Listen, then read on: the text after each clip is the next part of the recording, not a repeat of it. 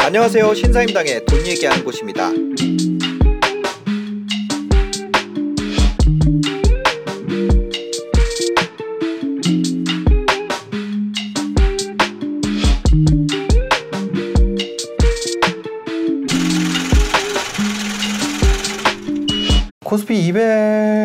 어떻게 보면 하나의 전략인 거잖아요. 상위 200개를 선택하는 전략. 네. 그 기간별로 내가 이게 지금 시장을 이기고 있는지 아닌지도 그럼 계속 검증을 하겠네요. 아, 그렇죠. 예. 그러니까 어. 퀀트의 입장에서는 네. 그 수익률만 검증을 하는 겁니다. 계속 업데이트를 하고 네. 어, 뭐 저평가 팩터와 저평가 스타일하고 음. 어, 실적이 상향 조정에는 커스스의 변화의 팩터를 계속해서 수익률을 계속 비교를 하고 업데이트를 네. 하고 어, 지금과 같이 실적이 개선이 될 때 어떤 스타일이 조금 더 좋았는지에 대해서 통계적으로 검증을 하는 작업을 합니다. 그렇기 아. 때문에 어, 향후에는 지금 실적이 좋아졌기 때문에 어떤 스타일을 우리가 좀 더 관심을 가져야 된다. 그러니까 음. 시장 성향을 예측하는 아, 투자 전략이라고 보시면 네. 될것 같고 그 스타일을 투자하기 위해서 해당 스타일의 색채 그런 냄새가 많이 나는 종목군들을 좀 더 많이 투자를 해서 네. 그 스타일에 대한 올바른 알파를 그 정도의 적당한 알파를 계속 추구를 하는 거죠. 아. 어, 리스크는 오히려 이제 아, 코스피 200이라는 것들이 기본 standard가 되기 때문에 네네. 아, 이거보다 이제 조금 더 많이 투자하느냐 적게 투자하느냐 하는 식으로 하고 네. 어. 이를테면 이제 그 올바른 알파를 이제 걸러내기 위해서는 네. 코스피 200 inverse를 같이 어. 한다거나 그런 식으로 해서 알파를 골라내는 아, 그러니까 스타일에 대한 투자를 올바르게 네. 하는 거를 스타일 투자를 하기 위해서 종목을 이용하는 그런 아. 전략이다. 예를 들어 코스피 200이 plain 베이글이면 네. plain 베이글이 하루에 100개 팔렸어요. 네. 근데 내가 예를 들어서 땅콩을 추가했더니 네. 이게 하루에 150개 팔려. 그럼 그게 올바른 선택인데 뭐 마늘을 추가했더니 80개 팔려. 그럼 이거는 기각한다는 거죠. 그렇습니다. 그래서 plain 베이글보다 더 안 팔리면 내가 기껏 노력했는데 그런 의미 없는 quant고. 그렇죠. 아. 시장 스타일 스타일 베팅을 잘못한 거죠. 네네네 네. 어떤 종목을 투자했는데 그게 주가가 떨어진 겁니다. 네. 그거랑 똑같이 생각하시면 될 것 같습니다. 음, 그러면 내가 기존까지 어떤 앞에 한 분기에 네. 어, 계속 시장 성과보다 높은 스타일을 유지를 했어요. 네. 그런데 이번 분기가 시작하는 시점에 이게 두 개가 같아졌단 말이에요.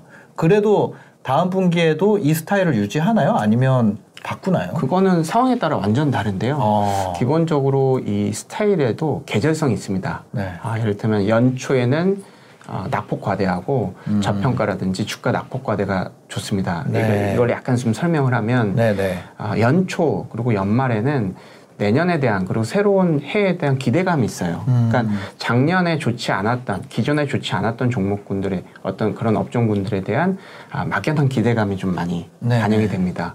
아, 그렇다 보니까 오히려 낙폭과대라든지 지금 실적에 대한 어떤 factor보다는 음. 아, 이런 technical factor라든지 valuation factor가 좀 working을 하고 네. 아, 연중 그리고 특히나 시적 그러니까 시즌 연초에는 싼 게 잘 팔린다는 거죠. 그렇습니다. 예. 어. 역발상 투자를 많이 합니다. 네네네. 기존의 실현을 기존의 수익을 실현하는 액션일 수도 있고요. 네네. 그리고 이제 1분기 실적 시즌인 뭐 4월 달부터 5월 달 이때부터는 아, 본격적인 실적 투자를 합니다. 기대감이 아니고 기대감과 실질적인 어떤 확정 실적 간의 어떤 눈높이를 맞춰가는 아, 첫 실적이 나왔으니까. 그런 거죠. 네. 예. 그리고 어, 실적 시즌인 1, 2, 3, 4분기마다 또 계절성이 또 다른데요. 네. 1분기, 2분기는 그나마 실적과 확정 실적과 주가의 연동성이 좀 큽니다. 음, 네네. 아, 그리고 3분기, 4분기로 갈수록 실적과 주가 연동성이 떨어져요. 어, 그러니까 왜요? 기존보다 그러니까 4분기 기준으로 보면 네. 4분기 실적이라고 하면 3분기라고 해도 될 것 같습니다. 네, 3분기, 4분기 보면 아, 기존의 어떤 실적일 거고 음. 내년에 대한 기대감이 있는 것은 아니잖아요. 네. 그래서 네네. 그리고 3분기, 4분기 어떤 실적의 특징이 영업단의 어떤 그 컨셉보다는 비용단 그리고 빅데스 이런 것들이 회계적인 기준에 실적이 조금 더 관여한 부분이 있어요. 네. 물론 영업적인 비중이 가장 크겠지만 1, 2분기보다는 덜하다라는 거죠. 연말 결산을 맞춰야 되니까. 그렇습니다. 아. 예. 그러니까 약간 비영업적인 어떤 이익이라든지 손실이 반영이 되는 측면도 있고 네. 그리고 이미 3, 4, 4월 달이면 하반기고 거의 연말이잖아요. 네. 그러다 보니까 이거는 이미 반영됐고 내년에 대한 기대감이 조금 더 중요하다. 음. 그래서 3, 4분기 실적보다는 내년에 대한 어떤 어, 기대감 추정치 이런 것들이 조금 더 중요한 계절성이 좀 있고요. 아. 그러니까 이렇게 어, 주시장 안에서도 네. 특이하게 계절성이 있습니다. 시즌러티가 항상 그때마다 인간이 그 관심을 가졌던 스타일은 항상 일정했다라는 컨셉이 어떻게 보면 첫 번째 네. 어, 스타일에 투자하는 어떤 힌트가 될 수도 있고요. 두 번째는 조금 더 중요할 수 있는데 네. 어, 새롭게 나타난 예- 예를 들어서 지금 실적이 엄청나게 반등을 했습니다. 코로나19 이후에 어떤 백신에 대한 기대감, contact에 대한 기대감. 아, 그렇게 되면 실적이 개선이 됐다라는 포인트에 좀 초점을 맞추는 거예요. 네. 실적이 개선됐다라는 것은 계절성이라고 볼 수는 없잖아요. 네네. 이런 것들, 그러니까 이 비계절성적인 측면에서 어떤 특징적인 점을 딱 잡아서 음. 이렇게 실적이 급등을 했을 때 유리한 스타일을 투자하는 겁니다. 어. 혹은 지금 금리가 올라간다. 네. 그럼 금리가 올라갔을 때 유용했던 스타일을 우리가 음. 투자하는 거예요. 환경을 보고 그거에 가장 적합한 지금 같은 어떤 경기의 쇼크 국면이 다시 정상화되는 국면 에 네. 금리 인상이 기대되는 네. 이 상황인 거잖아요. 아까 그렇습니다. 얘기하신 대로 뭐 어떤 상황을 이 스타일에 넣어보자면 네. 이럴 때 가장 적합했던 스타일도 존재한다는 거잖아요. 그렇습니다. 네. 어, 그런 거는 어떤 스타일인가요? 그러니까 이제 실적 제가 지금 관심을 가지고 있는 건 두 가지인데 네. 이례적인 거예요 지금 네. 한국이 지금 어 1분기 영업이익이 음. 어, 48조 원 정도 나와서요 네. 전년 대비 동기 이 영업이익 증가율이 어, 85% 정도가 예상이 됩니다. 지금 네. 아직 그 발표 중이에요. 네, 그래서 네. 확정이 될 수는 없지만 네. 아, YY 85%가 됐던 적이 있었느냐? 물론 기저효과겠지만 네네. 그리고 2분기도 좋고 3분기도 물론 이 growth는 뒤에서도 언급이 되겠지만 이게 계속 좀 낮아지긴 합니다. 네네. 그렇지만 3분기에는 어, 한국의 영업이익이 57조를 사상 최고를 기록을 할 거예요. 애널리스트 컨센서스 기준으로 보면 아. 네네. 이렇게 이렇게 이익이 좋아졌을 때가 어떤 새로운 어, 특징적인 포인트로 우리가 잡을 수가 있는 거겠죠. 아. 그러면 실적이 이렇게 급증을 했을 때 어떤 스타일이 좋느냐? 네.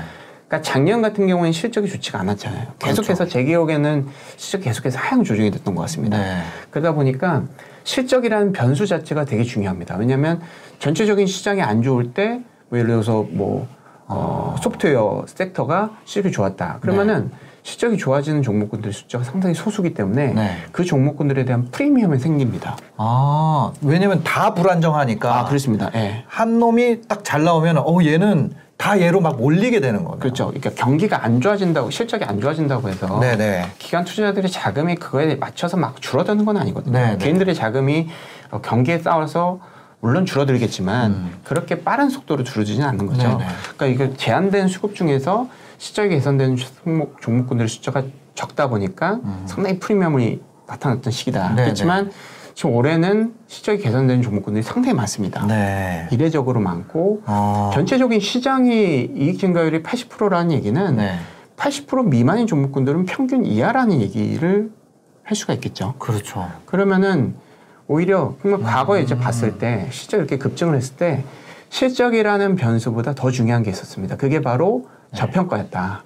우리가 이제 흔히 얘기하면은 단기 순이익과 지금 시가총액을 비교하는 거예요. 네. 연, 연간 뭐, 어, 1조 버는 회사가 지금 시가총액이 10조다 그러면 PE가 10배가 되는 거고 음. 네네. 이런 식으로 배수를 정해서 올해 벌어, 벌어, 벌어들이는 이익보다 시가총액이 낮으면 낮을수록 뭐 가치 기분이 좋다. 투자라는 그런 거. 그렇습니다. 아니에요? 가치 가치주가 투자. 좋다라는 얘기인데 아. 이 얘기는 뭐 잘 아시겠지만은 실적이 개선이 되는 종목들이 많다 보니까 네. 실적이라는 변수 하나만 가지고는 수급이 분산이 되는 겁니다. 네, 네. 그러면은 어, 예를 들어서 뭐 이런 얘기 적절하지는 않을 수가 있겠지만 미인 대회를 열렸는데 음. 네. 미인들이 너무 많은 거예요. 네. 그러면은 어, 갑자기 이제 미인 미인에서 뭐 예를 들어서 갑자기 뭐 IQ 테스트를 할 수도 있는 네. 것이고 인성도 볼수 거 있는 인성도. 볼 수 있고 성격도 보고 네. 뭐 갑자기 뭐 서바이벌 테스트를 할 수도 있는 네, 거고 네. 이런 식으로 막 잣대가 많아지게 되는 거죠. 아. 그래서 경험적으로는 가장 우리가 리저너블하게 봤을 때는 네. 여러 가지 조건이 있겠지만 저평가라는 팩터가 눈에 띄었다. 그러니까 네. 실적이 개선이 되면서 실적이 개선이 되면서 저평가도 같이 부각이 되는 가격을 보기 시작한다는 거죠. 그렇습니다. 예. 아. 그런 컨셉의 종목군들의 스타일이 네. 상당히 유행하다라는 것을 아- 알게 됐고 네. 그래서 이제 실적이 개선되는 종목군 예, 시- 전, 전반적인 실적이 개선될 때는 음. 오히려 실적보다는 저평가라는 이 핵심 팩터를 우리가 봐야지 시장의 성향에 어떤 중심에 가 있을 수도 있다. 지금 최근에 올해만 보더라도 네. 어, 실적이 상당히 좋아졌는데 어, 이 스타일별의 성과를 기록할 수가 있어요. 네, 그걸 네. 측정을 할 수가 있죠. 뭐 저희가 만드는 겁니다. 저평가 ETF를 만들고 뭐 실적 ETF를 만들고 이런 음. 네. 식으로 해가지고 계속 시뮬레이션을 하는 거예요. 네네. 요 성과는 올해 이제 저 PBR, 저 PR 팩터가 1등, 2등을 차지했습니다. 아. 가장 저평가라는 팩터가 시장 대비해서 가장 아웃퍼폼하는 네. 가장 유리한 스타일. 그러니까 이를테면 어, 성장주라든지 실적을 보는 그런 투자자보다는 음. 이 valuation을 보는 가치주 투자자들이 성과를 더 좋게 되는 그런 시장 성향이었다는 거죠. 지금 상반기를 다시 리뷰해 보면 그렇다는 거죠. 예. 그리고 그런 것 같아요. 예, 그렇습니다. 예. 그리고 금리라는 변수도 좀 보면 실적은 네. 뭐 계속 좋다. 그러니까 뭐 하반기까지 실적은 상당히 좋을 거라고 예상이 됩니다. 네. 아, 그 금리 같은 경우도 사실 제가 겨- 금리를 예측하기는 좀 어렵지만 아, 컨센서스 상으로는 계속해서 올라간다라는 네, 네. 가정입니다. 아, 일단 기본적으로 어, 유동성에 대한 어떤 어, 잔치를 미국이 사실 유동성을 푸는 기축통화인데 네, 네. 기축통화를 갖고 있는 나라인데 아, 그들이 이제 글로벌적으로 경기가 가장 빨리 회복이 되겠죠. 네. 그러면은 어, 이제 전체적인 미국의 fundamental을 감안한 것도 달러 인덱스고 음. 그거에 대한 수급의 반영. 그러니까 미국의 에, 그 달러 인덱스 달러가 많이 풀려진 에, 달러가 희소한 정도. 네. 그렇죠? 희소한 그쵸, 정도고 미국의 경기가 다른 다른 국가 대비해서 좋을수록 정도. 그 정도의 네. 함수가 달러 인덱스인데.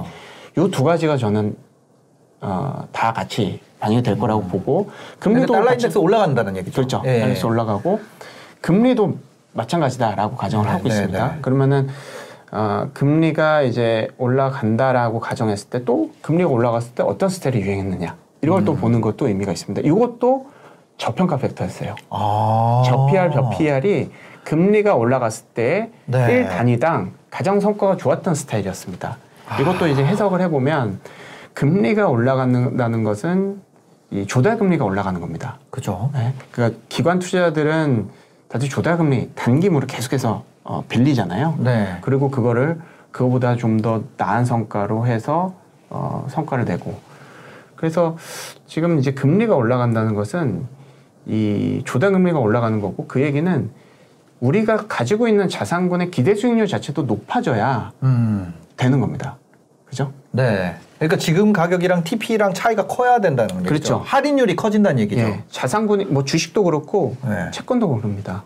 그래서 음. 이렇게 이제 보면 이 금리가 올라가고 있을 때 조당금이 높아졌을 때 기대 수익률이라는 것은 네. 이 PR의 역수예요. 이론적으로 보면 네. PR의 역수라고 하면 아, 금리가 올라갔을 때 기대 수익률이 높아진다라는 컨셉으로 보면 음. 아, 기대 수익률이 높아지면 PR이 낮아져야 되겠죠. 그죠. 그러니까 사실 이게 주식만 가지고 얘기하면 조금 웃긴데 음. 어, 글로벌 자산군으로 보면 네. 어, 금리가 계속해서 올라갑니다. 음. 그러면 네. 이제 무위험으로 2%, 3%, 4%를 우리가 벌 수가 있어요. 어, 근데 네. 주식이 valuation이 계속 높아지면 기대 수익률이 낮아지는 거잖아요. 그죠. 보통 이제 기관 투자들의 그 이제 핵심적인 되게 많이 제가 이제 애널리스트를 하고 있으니까 네.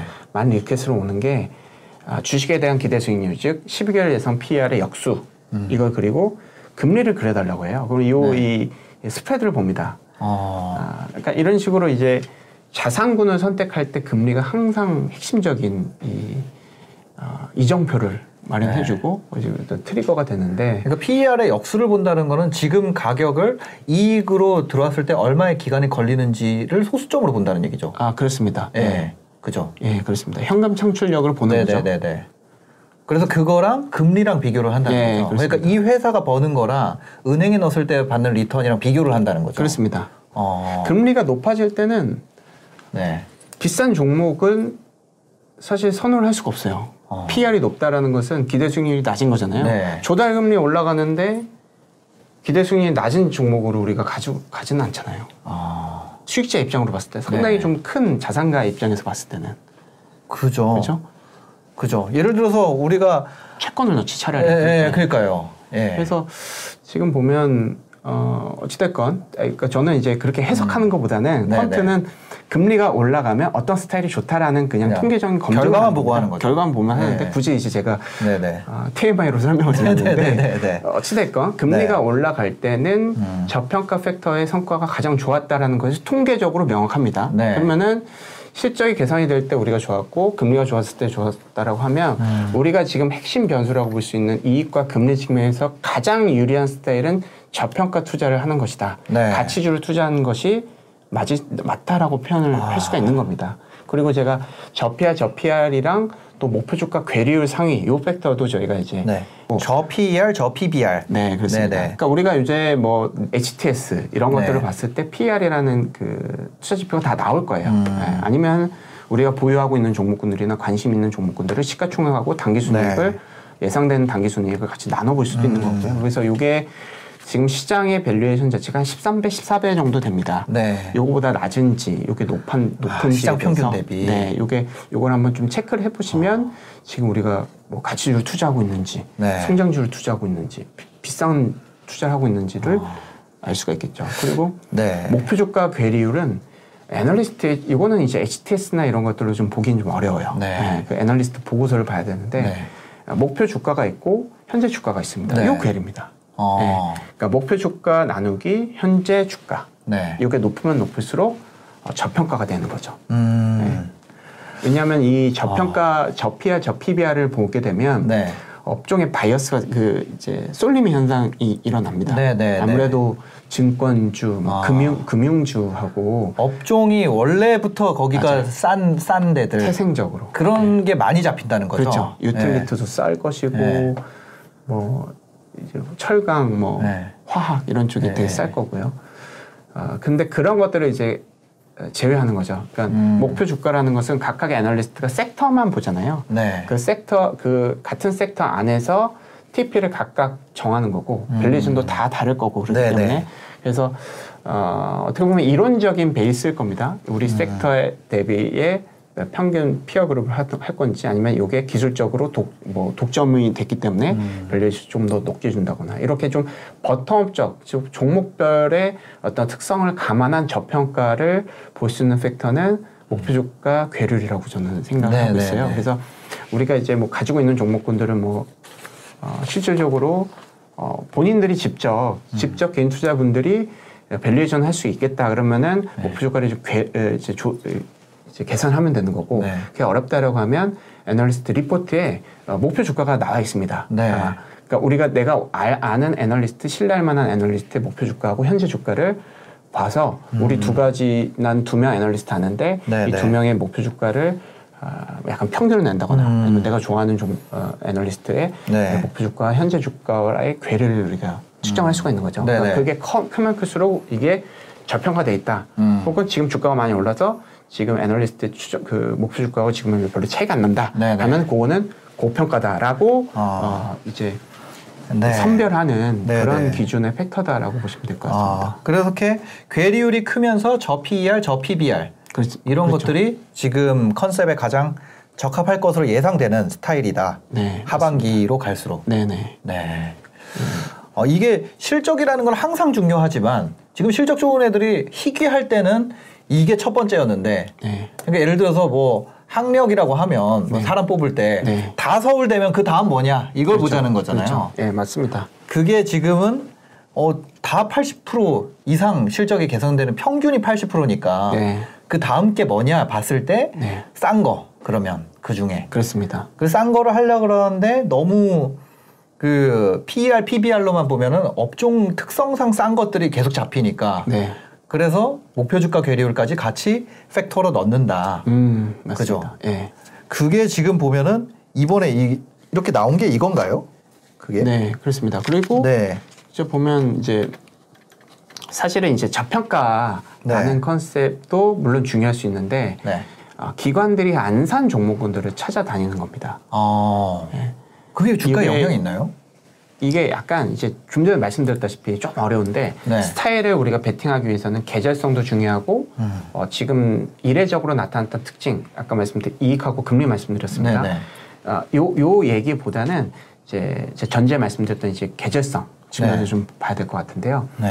하반기에는 이렇게 기관들의 수급이 아, 좀 없는 쪽이 유리해요. 어. 예, 왜- 왜냐하면 아, 좀 전에 말씀드렸던 1분기, 2분기 실적 시즌과 아, 그 주가와 실적 간의 괴리가 아, 그 연동성이 크다라고 말씀드렸잖아요. 네네. 이때 실적을 많이 보고 이때 수익을 많이 올립니다. 네. 네. 하반기에는 이 실적이라는 변수도 중요하지만 이제 실적의 변수가 중요하지 않다면 네. 로테이션이에요. 그러니까 쉽게 얘기하면 퀀트 기존 스타일로 보면 음. 실적을 보는 컨셉과 로테이션 이 두 가지가 양극 이게 반대 concept입니다. 아, 네. 실적이 본다라는 거는 그 종목군들의 상당히 쏠림 현상이 일어났을 거예요. 네. 근데 그죠. 이 반대는 실적이 중요하, 중요하지 않다. 그러면 저평가도 보고 주가가 떨어져 있는 것도 보고 기관 수급이 없는 것도 보고 음. 네. 이런 식으로 이제 어, 로테이션을 대비하는 전략이거든요. 네 네. 그러니까 하반기에는 요 factor가 더 좋았다는 거죠. 이 두 개가 순환 순환되는 건가요? 순환이 되는 경향이 있습니다. 상반기에는 이익 factor. 쉽게 네. 얘기하면 그것도 약간 좀 다른데 네. 상반기에는 이익 factor, 하반기에는 로테이션 factor. 음. 이렇게 보시면 될 것 같습니다. 네. 그리고 아예 하반기 뭐 10월 때부터는 이제 배당까지 이제 저평가 네네, factor로 네네. 포함이 돼요. 그러니까 네. 요 디테일한 걸 제외하고 좀 복잡하니까 상반기에는 실적, 네. 하반기에는 저평가 내지는 로테이션 네. 이렇게 이해하시면 될 것 같아요. 그래서 네네. 이제 어떻게 보면 어, 곧 하반기입니다. 그 하반기 아, 때 네. 우리가 항상 투자자들이 했던 것은 기존의 시- 수익을 확정시키려고 하는 거예요. 음. 보통 이제 기관 투자자들 입장에서 보면은 1년 베이스로 성과를 받고 네. 인센티브를 받고 그렇기 때문에 직장인이니까. 그렇습니다. 그러면은 네. 1년 동안 막 코스피 200을 벤치마크를 받아가지고 네. 그러니까 코스피 200보다 더 잘해야지 성과를 좋게 어, 평가를 좋게 받는 거예요. 네네. 막 플레이를 하다가 overweight underweight 해가지고 저평가를 하던 뭐 실적을 하던 overweight under 하다 하다가 연말에는 코스피 200으로 고스란히 돌려줘야 되는 거예요. 음. 그렇죠? 1년 동안 성과를 측정을 하기 때문에 아, 그죠. 내가 하다가 좋은 순간에 코스피 200 다 넣으면은 이제 나는 무조건 이긴 게임이 되니까. 그렇습니다. 어. 예. 그러면은 수익이 확정이 돼서 되는 네. 거고 그거를 쭉 이어가면은 이 인센티브의 평가는 내년에 이- 이어가게 되는 거죠. 그죠, 그죠. 그러니까 매도하기 전까지는 코스피 200이라는 그 벤치마크와의 평가를 받지 못하는 거예요. 네 네. 그러니까 연말에 그 성과를 받기 위해서 항상 아 이제 뭐죠 rebalancing 네. rebalancing으로 표현하는데 코스피 베팅을 했던 것을 다시 배, 뱉어서 배당주나 네. 저평가 종목군들을 해서 연말 쿠폰 받고 끝내는 어. 그리고 연초에 다시 실적 베이스로 네. 뭐 작년하고 똑같을 수도 있고 아니면 새로운 실적 주들이 될 수도 있고 음. 그러니까 새로운 어, 투자를 시작해서 또 다시 내년 네, 한해 네, 네. 수익을 평가받고 이런 어. scheme이기 때문에 네. 기본적으로 하반기에는 조금 이제 우리가 신경을 써야 됩니다. 예. 음. 항상 그랬던 특성들이 있고 요거는 어, 팩터의 어떤 그 계절성을 우리가 저희가 이제 측정을 한 겁니다. 통계적으로. 아. 그래서 어, 실적만 가지고 너무 이제 투자하는 컨셉은 사실 이익하고 금리 변수가 확 바뀌었기 때문에 음. 쉽지 않고 네. 어느덧 하반기이기 때문에 또 실적만 베이스로 가지고 한 투자가 음. 사실 또 쉽지가 않아지는 환경이 되는 거예요. 네. 그러니까 작년에는 사실은 이제 특정 종목군들이 어, 계속해서 실적되는 종목군들이 적다 보니까 그 종목군들이 계속해서 꾸준하게 주가 수익률을 이어가긴 상당히 편했던 어. 시기였던 것 같습니다. 그렇지만 네네. 통계적으로 작년에 오히려 좀 이례적이었다라고 좀 보고 있는 거죠. 아, 계속 네. 그러기는 어렵다는 거죠. 그렇습니다. 너무 아. 실적이 좋아지는 애들이 너무 많아요. 네. 그런 종목군들, 기업들이 네네네. 너무 많기 때문에 아. 우리가 조금 다른 잣대를 음. 같이 섞어서 보면 네. 조금 수익률 측면에서 좀 분명히 기여를 할 수 있다라고 저는 그렇게 생각하고 있습니다. 이제는 실적이 좋아진다는 게 어, 뭐 자랑할 일이 아니고 어, 우리 집도 좋아. 우리 집도 좋아. 다 좋으니까. 자, 평균. 점수가 올라가는. 예. 아, 그럴 때는 오히려 더 로테이션 팩터가 인기가 많아지게 되고 그렇습니다. 어. 저평가를 꼭 보셔야 더, 되고 더 인기가 많아진다기보다 더 효율적이 된다는 거죠. 그렇죠. 그게. 예. 예. 기관들의 아. 수급이 좀 덜한 것도 네. 그러니까 상반기에 플레이 한 것보다 네. 뒤늦게 하는 컨셉보다 좀 남들보다 좀 빠르게 네. 아, 기관들이 안 가지고 있는 종목군들 중에 실적이 개선된다거나 음. 아니면 이제 저평가를 보인다거나 물론 이제 실적이 안 좋은 종목군들을 투자할 필요는 없겠죠. 네. 이 실적이라는 팩터를 제가 무시하는 게 아니고요. 음. 중장기적인 어떤 그 스킴에 있어서는 실적 개선에 대한 변수가 중장기 네. 성과가 가장 네. 네. 그래서 실적을 무시하기는 어렵습니다. 그렇지만 네. 실적과 다른 것 것들도 같이 중요하기 때문에 스타일을 조금 다변화해서 보자라는 음. 어, 내용으로 이해하시면 될 것 같습니다. 실적은 그냥 기본으로 넣고 그렇습니다. 그다음에 실적을 안 넣을 수는 네, 없습니다. 네, 네. 예. 실적 기본으로 넣고 거기에 저평가 넣고 뭐 그 괴리율 주가 괴리율 넣고 그다음에 로테이션 넣고 그게 좀 어려우면 그냥 네. 실적하고 뭐 이제 저평가 아 아니 직접 하지는 않을 거예요. 네. 직접 하지는 않을 건데 이제 예. 그게 그렇게 해서 뽑은 맞습니다. 게 그런 이제 스- 스타일에 네. 대한 투자가 네. 결국 이제 스타일에 대한 어. 투자고 퀀트 투자다 이렇게 네. 좀 이해하시면 될 것 같습니다. 그래서 이게 하나금융투자 홈페이지 가면 그렇게 해서 뽑은 이제 종목이 되게 많아요. 그죠? 네, 그래서 이 종목들을 리서치를 하신 건 아니잖아요. 그렇죠. 네. 그냥 그거에 거는 들어온 그렇습니다. 네.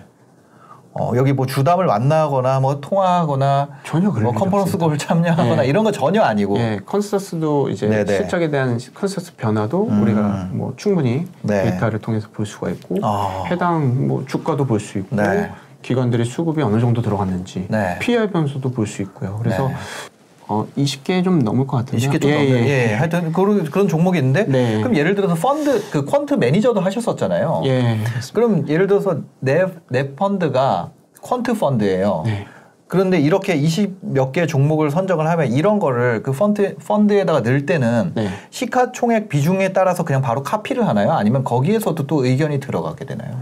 일단은 quant 투자자들은 네. 이제 의견, 그러니까 bottom-up적인 어떤 의견이 네. 그 배제를 하고 투자해요. 아, 완전 배제하는구나. 물론 이제 같은 하우스에 네. 어, 섹터 애널리스트가 buy-side 애널리스트도 따로 있거든요. 네네. buy-side 애널리스트도 있겠지만 quant는 이제 또 다르게 네. 합니다. 이렇게 실적 외에 어떤 변수를 여러 가지 보다 보니까 네.